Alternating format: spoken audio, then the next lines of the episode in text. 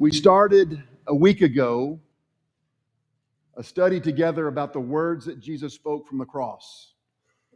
We're calling them the excruciating words. The word excruciating means painful, it means torture, it means going through something awful, but it literally means out of the cross.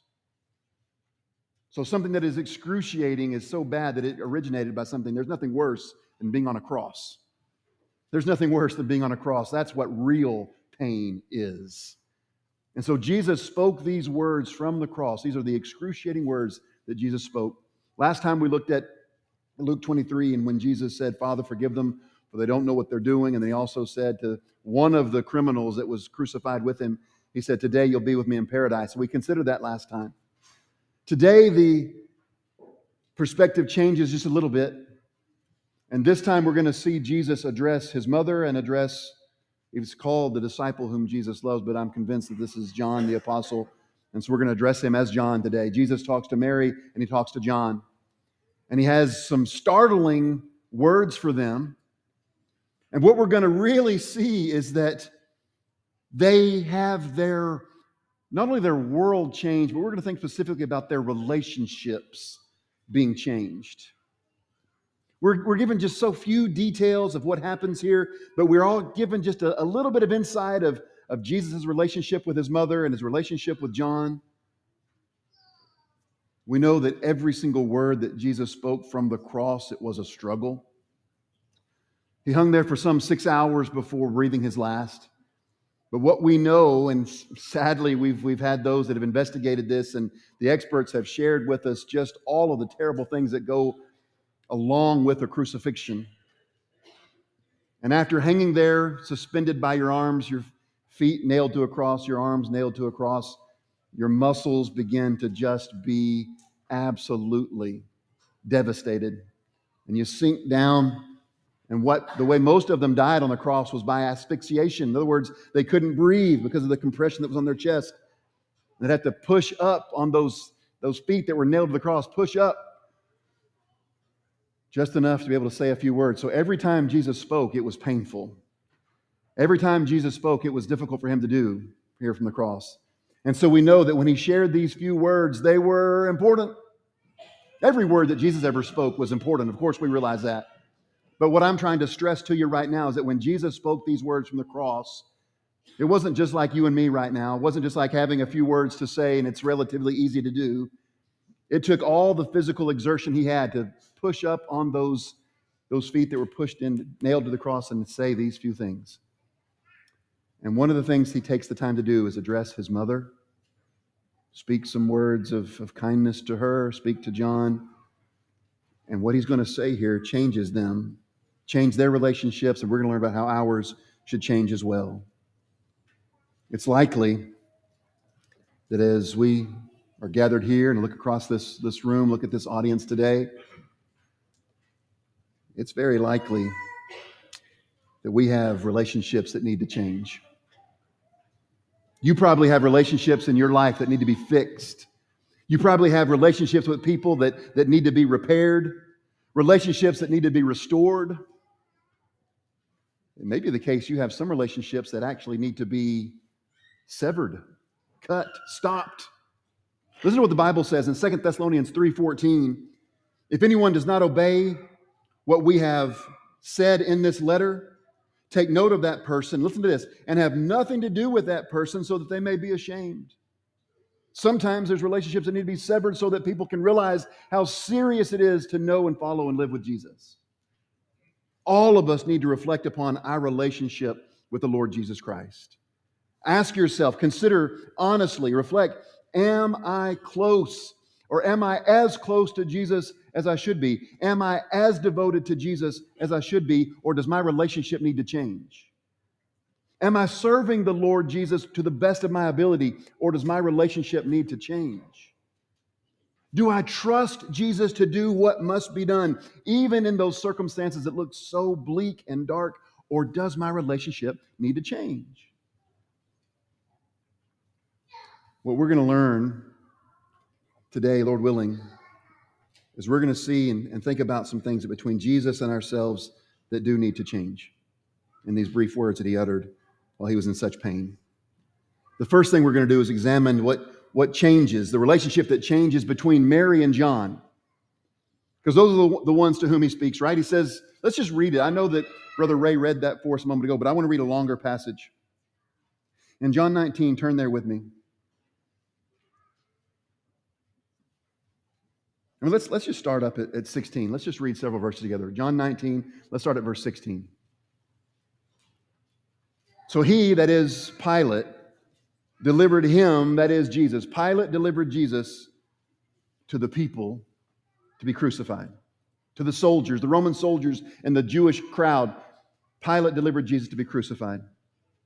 So they took Jesus, and he went out bearing his own cross to the place called the skull, the place of a skull, which in Aramaic is called Golgotha. And there they crucified him. And him, with him, two others, one on either side, Jesus between them. Pilate also wrote an inscription and put it on the cross, and it read, Jesus of Nazareth, the King of the Jews. Many of the Jews read this inscription, for the place where Jesus was crucified was near the city. Remember, we said last week he was crucified in a location that was high traffic. Lots of people would see this. Lots of people would come by. Some came by just to see the spectacle. Others came by just because this was on the way to where they were going. High traffic. It was written in Aramaic and Latin and in Greek. So the chief priests of the Jews said to Pilate, Don't write, He's the king of the Jews, but rather it should say this The man said, I'm king of the Jews. Pilate answered, Look, what I've written, I've written. I'm not changing it. When the soldiers had crucified Jesus, they took his garments and they divided them into four parts, one part for each soldier. But then also his tunic. Seems to be the case that there was five articles of clothing there of Jesus. Four get divided up relatively quickly because there's four soldiers there. And there's this fifth item. It says this, this tunic was seamless, woven in one piece from top to bottom. So they said to one another, Let us not tear it, but cast lots for it to see whose it shall be. This was to fulfill the scripture which says from Psalm 22 They divided my garments among them, and for my clothing they cast lots. So the soldiers did these things. So imagine this scenario. You've got all these different groups of people, some that are yelling at Jesus, if you're so special, if you're so powerful, come off the cross. These soldiers who are more interested in gambling for clothing than what it is that's happening on the cross. But then there's those there that love him. There's those there whose hearts are being broken. And so it says, as the soldiers were doing these things, but standing by the cross of Jesus was his mother, his mother's sister, Mary, the wife of Clopas, and Mary Magdalene. When Jesus saw his mother and the disciple whom he loved standing nearby, he said to his mother, Woman, behold your son, making reference to John. And then to the disciple, he said, Behold your mother, making reference to Mary. And from that hour, from that time, from that day forward, as it were, the disciple took her into his own home. So, on the surface here, we have the most obvious of relationship changes, right? One who was not the son of this woman. He's being asked, John is being asked to take on the very serious responsibilities of being an adult child who takes on the care of an aging parent. Now, that's a tall task. That's a big request, isn't it? Because we know if you've lived long enough and been in this kind of circumstance, very, very many of us have been adults who've had to be in some type of situation to help our aging parents. And here, here's one who's not even the son. And he says, Your responsibility now is, is to care for her. So one who's not the son is placed in the care of the mother. And then not only that, but one who's not the mother is asked to put herself in the care of one who's not her son. The speculation here is this that Joseph, Mary's husband, has already passed away. That seems to be a reasonable conclusion to draw. Joseph's dead. Nothing's said of his death. We're not told, there's not a scripture we can turn to. It says, here's the day that Joseph died.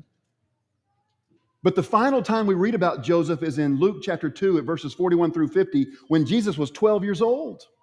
Remember, they made that trip to uh, Jerusalem at the Passover. Jesus gets left behind. They got to go find him. Surely you knew I'd be about my father's business. We don't read of Joseph in Jesus' life anymore after that. And so, if it's the case that he did pass, pass away, Mary would need someone to provide for her. Mary's now in the position of needing someone to care for her materially, financially. And Jesus chooses John for this responsibility. Now, let that sink in. What a big responsibility that was. Jesus himself says, You're now in charge of, of my mother. That's big. But the question I want to ask is this why John? Why was John chosen, who's not a son of Mary. Why did he get chosen for this? Because we know Jesus has brothers and they're not dead. Matthew chapter 13 at verse 55. There were those who said of Jesus, Hey, look, Jesus, isn't this the carpenter's son? We know Jesus, we know his family. His mother is Mary. He's got brothers named James, Joseph, Simon, and Judas. That's James who wrote James and Jude who wrote the letter of Jude. So, with Joseph gone, Jesus is the oldest, and the responsibilities of the household fall to him. But with him dying, with him being gone, shouldn't the responsibilities fall to the next oldest son? That's kind of what I'm thinking. There appear to be a few different issues here as to why one of the brothers of Jesus weren't told this. Because it doesn't appear like his brothers are even there, right? As you read through the Gospel of John, where are the brothers of Jesus? How come they're not standing there? It says, here's Mary and a few other Marys. Here's, here's all these women, and here's John standing there at the foot of the cross. Where are Jesus' brothers? Well, I am thinking what we read from Scripture, it seems to be the case they're ashamed of him. They're ashamed of him. Here he is placed on a cross that vile, dirty, disgusting, the worst criminals go to the cross. Respectable people, even the best of criminals, don't go to the cross. This is for the lowest, the worst. They're ashamed. We knew they were ashamed of Jesus when he was alive. Mark chapter 3 at verse 21. His family heard that Jesus was drawing large, large crowds. And it says they went out, his family, that is, these brothers of Jesus, his mother included, they went out to seize him, to get him away from all the people. Because it says in Mark 3:21, they thought he was out of his mind. They were embarrassed of him. And so there does seem to be the case that they're they're ashamed of Jesus, but I think it's even more than that. It's not just that they're ashamed of him, we have a spiritual problem here. This is a spiritual issue. When Jesus says to Mary, Here's your son, he says to John, Here's your mother, he's connecting two people who are of like mind and like heart. It's a spiritual issue. We know from John chapter 7 at verse 5, it says, His brothers did not believe in him. So I think it's important to stress Jesus' brothers don't believe in him, and maybe I would put this word Jesus' brothers don't believe in him yet. They don't believe in him at this point in time. As he's preaching and teaching, as he's placed on the cross, Jesus' brothers don't believe in him yet. And so they're not there. But in Acts chapter 1 at verse 14, after Jesus has gone to the cross, been raised from the dead, now he's ascended to the right hand of the Father. Now there's a group of about 120 people gathered in one room waiting on the Holy Spirit. They're waiting on the power from on high to get things going in the church, to get the kingdom of God started and planted and growing. And it says in Acts 1:14, all these with one accord were devoting themselves to prayer, together with the women and Mary, the mother of Jesus, and his brothers. They're there now. They believe now. They're among the 120. So his brothers didn't believe at first, but later came to be really, really important and faithful disciples. What changed in that time was they came to see and meet and know the risen Jesus. 1 Corinthians 15, 3 to 8. So they went from being these guys who were embarrassed of Jesus. They were these guys who were teasing him there in John 7. Hey, shouldn't you go let people know you're the Messiah if you really are? They're teasing him. And they weren't even there the day he died. And so they weren't there for Jesus to say, Do this. But after they saw the risen Jesus, after they came to know that all the things that were said and predicted about him were true, they become those who are ready to fight anyone, stand before kings, teach lessons, share the message of Jesus, spread the gospel with everyone. So, meeting and knowing and being amazed by the risen Jesus makes the difference in the world. It did for them, and it should for us. So think about this with me. From the cross, Jesus seems to be making here a very powerful spiritual point using a very physical or practical situation. Because ask yourself this, and as we've been parents for the last 15 years, we've asked ourselves this same thing a lot. Who do we want being the major influence over our families? Who do we want being the major influence over our loved ones? Do you want believers to be your major influence or skeptics? Do you want those who are disciples of Jesus or infidels to be the ones who are the major influence on your family? John believed and he was loyal. His, the brothers of Jesus didn't believe at this point. And so the relationship between Mary and John changed in a very profound way. Here's your son, he'll take care of you. Here's your mother, you take care of her. And so these words from the cross of Jesus, these emphasize how the most important relationship in the whole world is the spiritual relationship between us and the Lord. Because I want you to think of it this way. When Jesus says to Mary, Behold your son, read with me in Matthew 12. I want you to read this in Matthew 12, what Jesus says about family. Matthew 12. We'll start at verse 46. Matthew 12, 46. Jesus was speaking to the people. Behold, his mother and his brother stood outside asking to speak to him. But he replied to the man who had come in. He told him, he, Jesus says to that man, Who is my mother and who are my brothers? But stretching out his hands toward the disciples. In other words, like basically saying like this See all these people in this room right now? Maybe he would say it this way See these, see these people in this room right now? See these, see these people sitting here right now? He says, Here, here are my mother and my brothers. Standing outside are his literal physical brothers. And Jesus says, Look here, here are the people that are interested in spiritual things. He says, Here's my mother and my brothers. Whoever does the will of my Father in heaven, that is my brother and my sister and my mother. Jesus says to John, John, here's your mother. He says to Mary, Mary, here's your son. These are ones that believe him. These are ones that are faithful to him. These are the ones who didn't abandon him. And he says, Here's your family. Go back a few pages to Matthew 10. Matthew 10, starting at verse 26. Matthew 10, 26, Jesus says, Have no fear of them, for nothing is covered that will not be revealed, or hidden that won't be known. What I tell you in the dark, say in the light. What you hear whispered, proclaim on the housetops. And do not fear those who kill the body, but cannot kill the soul. Rather, fear him who can destroy both soul and body in hell. Are not two sparrows sold for a penny? And not one of them will fall to the ground apart from the Father. But even the hairs of your head are all numbered. So fear not, therefore, you are of more value than many sparrows. So everyone who acknowledges me before men, Jesus says, I will also acknowledge before my Father who's in heaven. I will say, Here is my sister, here is my brother. But whoever denies me before men, I will also deny before my Father who's in heaven. He goes on in verse 34 Do not think that I've come to bring peace to the earth. I've not come to bring peace, but a sword. For I've come to set a man against his father and daughter against her mother. He says, Daughter in law against mother in law, and a person's enemies will be those of his own household. Listen to verse 37. Whoever loves father or mother more than me is not worthy of me. Whoever loves son or daughter more than me is not worthy of me.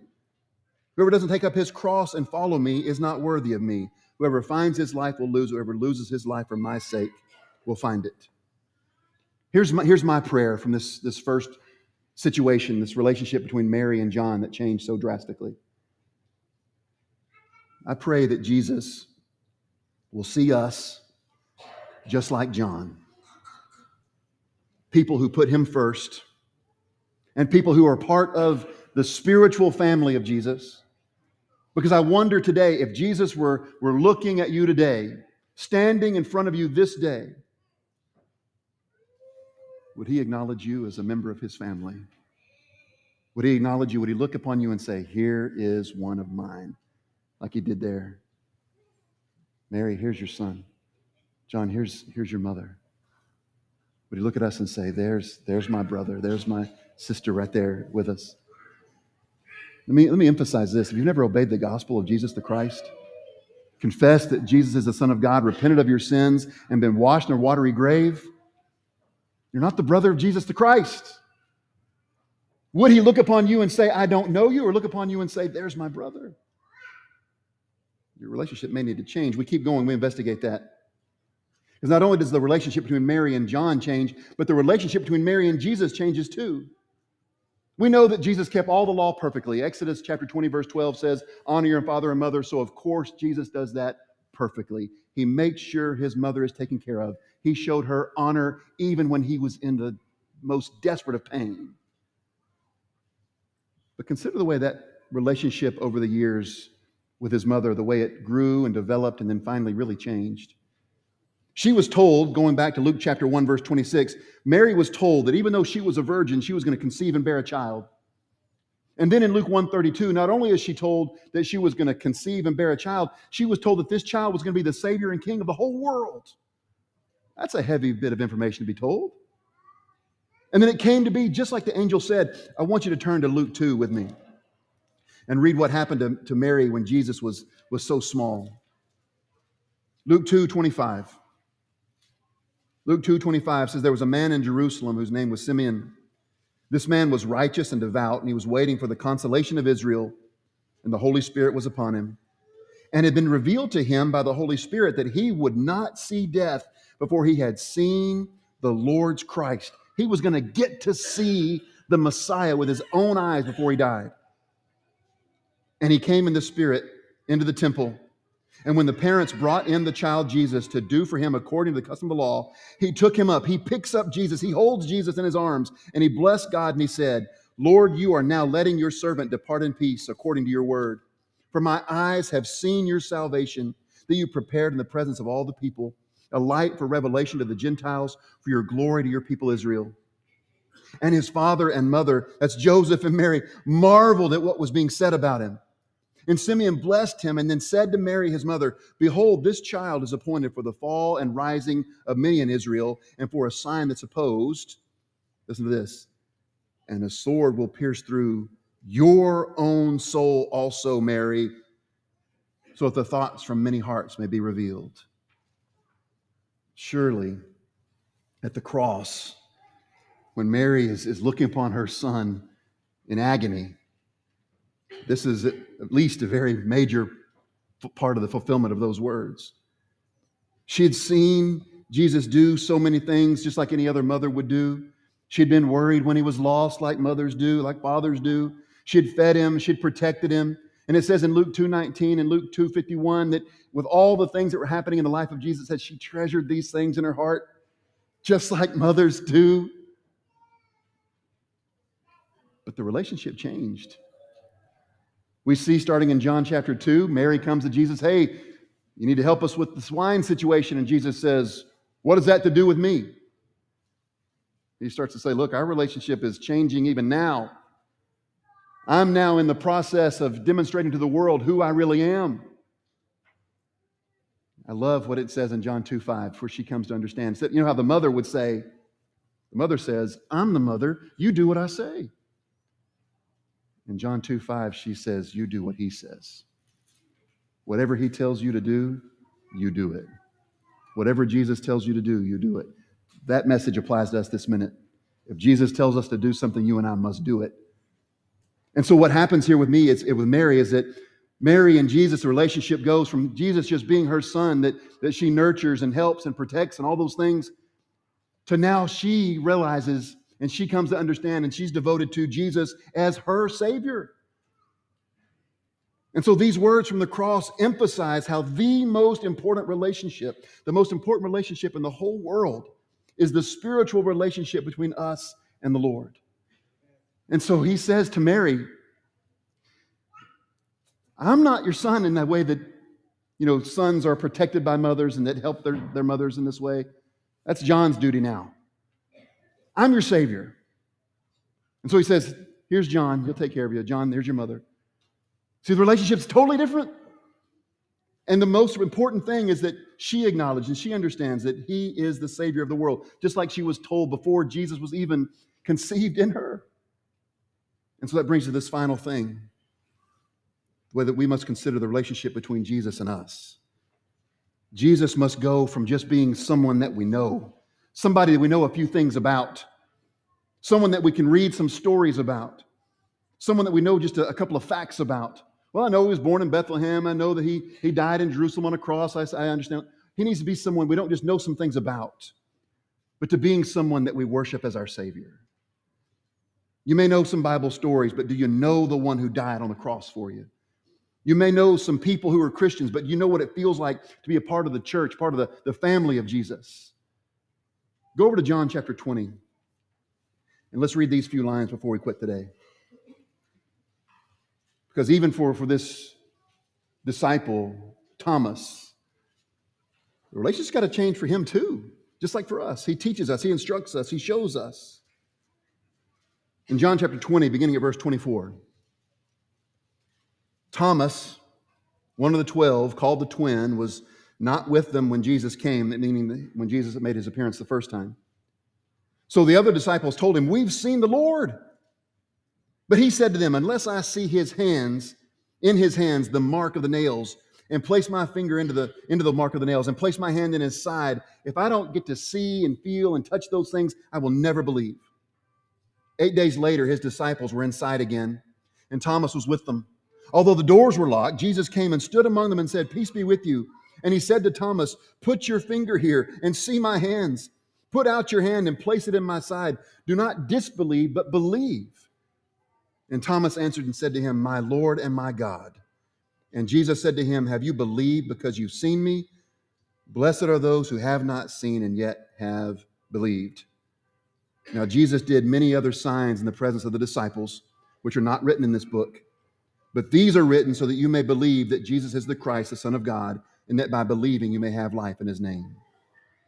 Jesus had to go from just being someone that was known to someone who was believed in, devoted to, and worshiped.